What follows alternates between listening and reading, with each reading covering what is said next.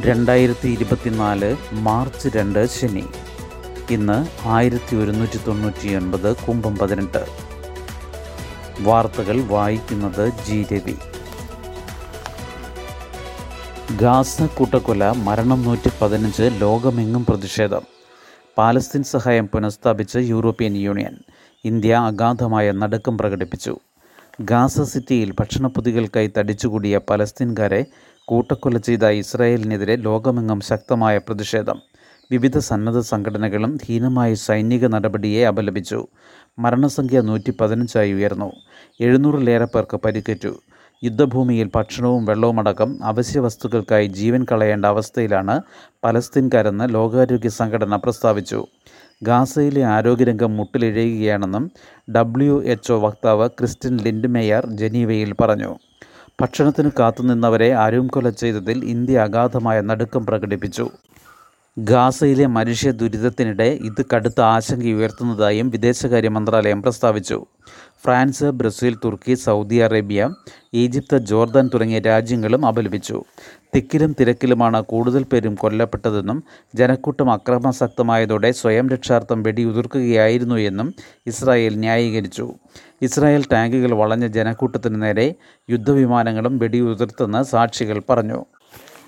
ഇതുവരെ ഇസ്രായേൽ ആക്രമണങ്ങളിൽ കൊല്ലപ്പെട്ടവരുടെ എണ്ണം മുപ്പതിനായിരത്തി ഇരുന്നൂറ്റി ഇരുപത്തിയെട്ടായി എഴുപത്തിയൊന്നായിരത്തി മുന്നൂറ്റി എഴുപത്തിയേഴ് പേർക്ക് പരിക്കേറ്റു.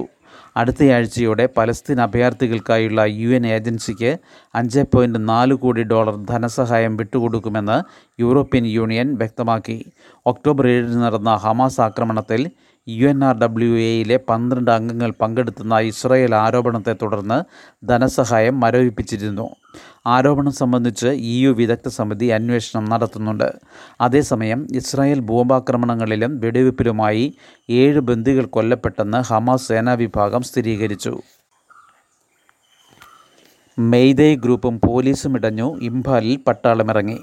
കേന്ദ്രസേനയും രംഗത്ത് മണിപ്പൂർ പോലീസും തീവ്ര മെയ്തൈ സായുധ സംഘമായ ആരംഭായ് തെങ്കൂലും ഇടഞ്ഞതിനെ തുടർന്ന് ഇംഫാൽ താഴ്വരയിൽ പട്ടാളത്തെയും കേന്ദ്രസേനയെയും വിന്യസിച്ചു. ഇംഫാൽ താഴ്വരയിൽ ആയുധങ്ങളുമായി വിഹരിക്കുന്ന ആരംഭായ് തെങ്കോലിനെതിരെ ആദ്യമായാണ് മണിപ്പൂർ പോലീസ് രംഗത്ത് വരുന്നത്. മുതിർന്ന പോലീസ് ഉദ്യോഗസ്ഥൻ എം. അമിത് സിംഗിനെ വീടാക്രമിച്ച് തട്ടിക്കൊണ്ടുപോയതോടെയാണ് പോലീസ് മെയ്തൈ തീവ്ര സംഘടനയ്ക്കെതിരെ തിരിഞ്ഞത്. മെയ്തൈ വിഭാഗക്കാരനായ അമിത് സിംഗിനെ പിന്നീട് പോലീസ് മോചിപ്പിക്കുകയായിരുന്നു. ഇംഫാലിലെ പോലീസ് ആയുധപ്പുരയിൽ നിന്ന് കാണാതായ അയ്യായിരത്തോളം തോക്കുകളും അഞ്ച് ലക്ഷത്തിലധികം വെടിയുണ്ടകളും ആരംഭായ് തെങ്കോലിന്റെ കൈവശമാണ്. ഇവർക്ക് പൂർണ പിന്തുണയാണ് മണിപ്പൂർ പോലീസ് നൽകിയിരുന്നത്. മുഖ്യമന്ത്രി ബീരൻ സിംഗിന്റെ ഇംഗിതത്തിനനുസരിച്ചാണ് ഈ സംഘടന പ്രവർത്തിക്കുന്നതെന്ന് ആരോപണമുണ്ടായിരുന്നു. കലാപനാളിൽ രാജിവെക്കാനൊരുങ്ങിയ ബീരൻ സിംഗിനെ തടഞ്ഞത് ആരംഭായി പ്രവർത്തകരാണ്.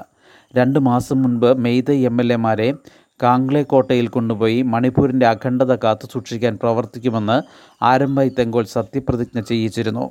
മണിപ്പൂരിലെ പ്രശ്നങ്ങൾക്ക് കാരണം ബി ജെ പി ആണെന്ന് ആരോപിച്ച കോൺഗ്രസ് സംസ്ഥാന അധ്യക്ഷനും എം എൽ എയുമായ മേഘചന്ദ്ര സിംഗിനെ ഇവിടെ വെച്ച് മർദ്ദിക്കുകയും ചെയ്തു. അക്രമികളെ പിടിച്ചുമാറ്റാനെത്തിയ രണ്ട് എം എൽ എമാർക്കും മർദ്ദനമേറ്റു. മുതിർന്ന പോലീസ് ഉദ്യോഗസ്ഥനെ തട്ടിക്കൊണ്ടുപോയതോടെ ഐ പി എസ് ഉദ്യോഗസ്ഥർ അമർഷത്തിലാണ്. എന്നാൽ താഴെത്തട്ടിലുള്ള പോലീസ് ഉദ്യോഗസ്ഥർ ഇപ്പോഴും ആരംഭായ് തെങ്കോലിന് പിന്തുണ തുടരുകയാണ്. മെയ്തൈ സംഘടനയും മെയ്തൈ പോലീസ് കമാൻഡുകളും സംയുക്തമായി കുക്കി മേഖലകൾ ആക്രമിച്ച ഒട്ടേറെ സംഭവങ്ങളുണ്ട്. കഴിഞ്ഞ വർഷം മെയ് മൂന്നിന് ആരംഭിച്ച മണിപ്പൂർ കലാപത്തിൽ ഇരുന്നൂറിലധികം പേരാണ് കൊല്ലപ്പെട്ടത്. ഇന്ത്യ സമുദ്രം വിട്ടുകൊടുക്കാതെ ഇന്ത്യയുടെ ത്രിതല നീക്കം. മാലദ്വീപിൽ ഇന്ത്യൻ സിവിലിയൻ വിദഗ്ധർ മൗറീഷ്യസിൽ എയർ സ്ട്രിപ്പ് മിനിക്കോയിൽ നാവിക താവളം മാലദ്വീപിലെ ഇന്ത്യൻ സൈനിക സാങ്കേതിക വിദഗ്ധരെ പിൻവലിക്കുന്നതിന് പകരമായി സിവിലിയൻ വിദഗ്ധന്മാർ ഒപ്പം ഇന്ത്യയുമായി സൈനിക സഹകരണ സൗകര്യങ്ങൾ തയ്യാറാക്കി മൗറീഷ്യസ്. ലക്ഷദ്വീപിലെ മിനിക്കോയിൽ നിലവിലുള്ള ചെറുതാവളം വിപുലമാക്കി അടുത്തയാഴ്ച ഉദ്ഘാടനം. മൂന്ന് നീക്കങ്ങളും ഏതാണ്ട് ഒരേ സമയത്ത് സംഘടിപ്പിച്ച് ശക്തമായ പ്രഖ്യാപനമാണ് ഇന്ത്യൻ നാവികസേന നടത്തുന്നത്. എവിടെയെങ്കിലും ഒരു ചുവട് പിഴച്ചാലും മറ്റ് ചുവടുകൾ ഉറപ്പിച്ച് ഇന്ത്യ സമുദ്രത്തിലുള്ള മേൽക്കൈ വിട്ടുകൊടുക്കാൻ ഇന്ത്യ തയ്യാറല്ല. രണ്ട് മാസം മുൻപ് മാലദ്വീപിൽ ഇന്ത്യ വിരുദ്ധ ജനവികാരമുയർത്തി അധികാരത്തിലെത്തിയ പ്രസിഡന്റ് മൈസൂവിന്റെ ആവശ്യപ്രകാരമാണ് ഇന്ത്യ നിർമ്മിച്ചു നൽകിയ തീരദേശ റഡാർ ശൃംഖലയും പര്യവേഷണ ഹെലികോപ്റ്ററും പട്രോൾ ബോംബും പ്രവർത്തിപ്പിക്കുന്ന സൈനിക സാങ്കേതിക വിദഗ്ധരെ പിൻവലിക്കാൻ ഇന്ത്യ നിർബന്ധിതമായത്. ചർച്ചകളെ തുടർന്ന് സിവിലിയൻ വിദഗ്ധരെ പകരമയക്കാൻ മാലദ്വീപ് സർക്കാർ അനുവദിക്കുകയായിരുന്നു. മാലദ്വീപിലുണ്ടായ കോട്ടം തീർക്കാനെന്ന വണ്ണം അല്പം കൂടി തെക്ക് പടിഞ്ഞാറുള്ള മൗറീഷ്യസുമായി നേരത്തെ നിലവിലുള്ള ധാരണയനുസരിച്ച് പുതിയ സാമുദ്രിക ശാക്തിക നിക്ഷേപത്തിന് ഇന്ത്യ നീങ്ങുകയായിരുന്നു. ഇന്ത്യൻ സഹായത്തോടെ മൗറീഷ്യസിലെ അഗലേല ദ്വീപിൽ നിർമ്മിച്ചു വന്ന എയർ സ്ട്രിപ്പിന്റെയും പട്രോൾ ബോട്ടുകൾക്ക് താവളമാക്കാൻ സൗകര്യമുള്ള ജെറ്റിയുടെയും നിർമ്മാണം വേഗം പൂർത്തീകരിച്ച് വ്യാഴാഴ്ച ഇരു രാജ്യങ്ങളുടെയും പ്രധാനമന്ത്രിമാർ സംയുക്തമായി ഉദ്ഘാടനം ചെയ്തു. ലക്ഷദ്വീപ് സമൂഹത്തിൽ മാലദ്വീപിനോട് ഏറ്റവും അടുത്ത് കിടക്കുന്ന മിനി കൊയ്യിൽ നിർമ്മിച്ചു വരികയായിരുന്ന ഐ എൻ എസ് ജഡായു എന്ന നാവികത്താവളം അടുത്തയാഴ്ച ഉദ്ഘാടനം ചെയ്യാനും നീക്കമുണ്ട്. തൽക്കാലം ഒരു നാവിക ഹെലികോപ്റ്റർ താവളമായി ആരംഭിച്ച് കിഴക്ക് ആൻഡമാനിലെ താവളം പോലെ പടിഞ്ഞാറൻ കടലിലെ കാവൽ താവളമാക്കി മാറ്റാനാണ് ഉദ്ദേശമെന്ന് അറിയുന്നു. മിനിക്കോയിൽ പുതിയൊരു എയർ സ്ട്രിപ്പ് താമസിയാതെ നിർമ്മിക്കുകയും ചെയ്യും. ബാംഗ്ലൂരിലെ ഹോട്ടലിൽ സ്ഫോടനം പത്തു പേർക്ക് പരിക്ക്. ഭക്ഷണം കഴിക്കാനെത്തിയ ആളുടെ സി സി ടി വി ദൃശ്യം കേന്ദ്രീകരിച്ച അന്വേഷണം രാജ്യാന്തര തീവ്രവാദ ബന്ധവും പരിശോധനയിൽ. തിരക്കേറിയ ഹോട്ടലിൽ ഉച്ചയ്ക്കുണ്ടായ ബോംബ് സ്ഫോടനത്തിൽ പത്ത് പേർക്ക് പരിക്കേറ്റു. വൈറ്റ് ഫീൽഡിന് സമീപം ബ്രൂക്ക് ഫീൽഡിലെ രാമേശ്വരം കഫേ ഹോട്ടലിലാണ് സ്ഫോടനമുണ്ടായത്. പാചകവാതക സിലിണ്ടർ പൊട്ടിത്തെറിച്ചെന്ന് ആദ്യം സംശയിച്ചെങ്കിലും ഉപേക്ഷിച്ച നിലയിലുള്ള ബാഗിൽ നിന്ന് സ്ഫോടക വസ്തുക്കൾ പിന്നീട് കണ്ടെത്തി. ഭക്ഷണം കഴിക്കാനെത്തിയ ആൾ ബാഗ് ഉപേക്ഷിച്ചു പോയ ദൃശ്യങ്ങൾ സി സി ടി വിയിൽ നിന്ന് ലഭിച്ചിട്ടുണ്ട്. ഇയാൾ പണമടച്ച് ടോക്കൺ എടുക്കുന്നതും ഭക്ഷണം കഴിക്കുന്നതുമായ ദൃശ്യങ്ങളും ലഭിച്ചു. അടുത്ത കാലത്ത് ആരംഭിച്ച ഹോട്ടലിൽ അപ്രതീക്ഷിതമായി സ്ഫോടനമുണ്ടായതോടെ ജീവനക്കാരടക്കം ചിതറിയോടി. പരിക്കേറ്റവരിൽ മൂന്ന് ജീവനക്കാരും ഒരു സ്ത്രീയും ഉൾപ്പെടുന്നു. ഇവർ അപകടനില തരണം ചെയ്തതായി അധികൃതർ പറഞ്ഞു. സ്ഫോടനത്തിന് രാജ്യാന്തര തീവ്രവാദ ബന്ധമുണ്ടോ എന്നും പരിശോധിക്കുന്നുണ്ട്. ബി എസ് സി നഴ്സിംഗ് ഈ വർഷം മുതൽ പ്രവേശന പരീക്ഷ. സംസ്ഥാനത്തെ നഴ്സിംഗ് കോളേജുകളിൽ ബി എസ് സി നഴ്സിംഗ് കോഴ്സിന് ഈ വർഷം മുതൽ പ്രവേശന പരീക്ഷ നടത്താൻ തീരുമാനിച്ചെന്ന് മന്ത്രി വീണ ജോർജ് അറിയിച്ചു. ഇതിന്റെ സിലബസ് ഉൾപ്പെടെയുള്ള കാര്യങ്ങളെപ്പറ്റി ഉടൻ വിശദ ചർച്ച നടത്തും.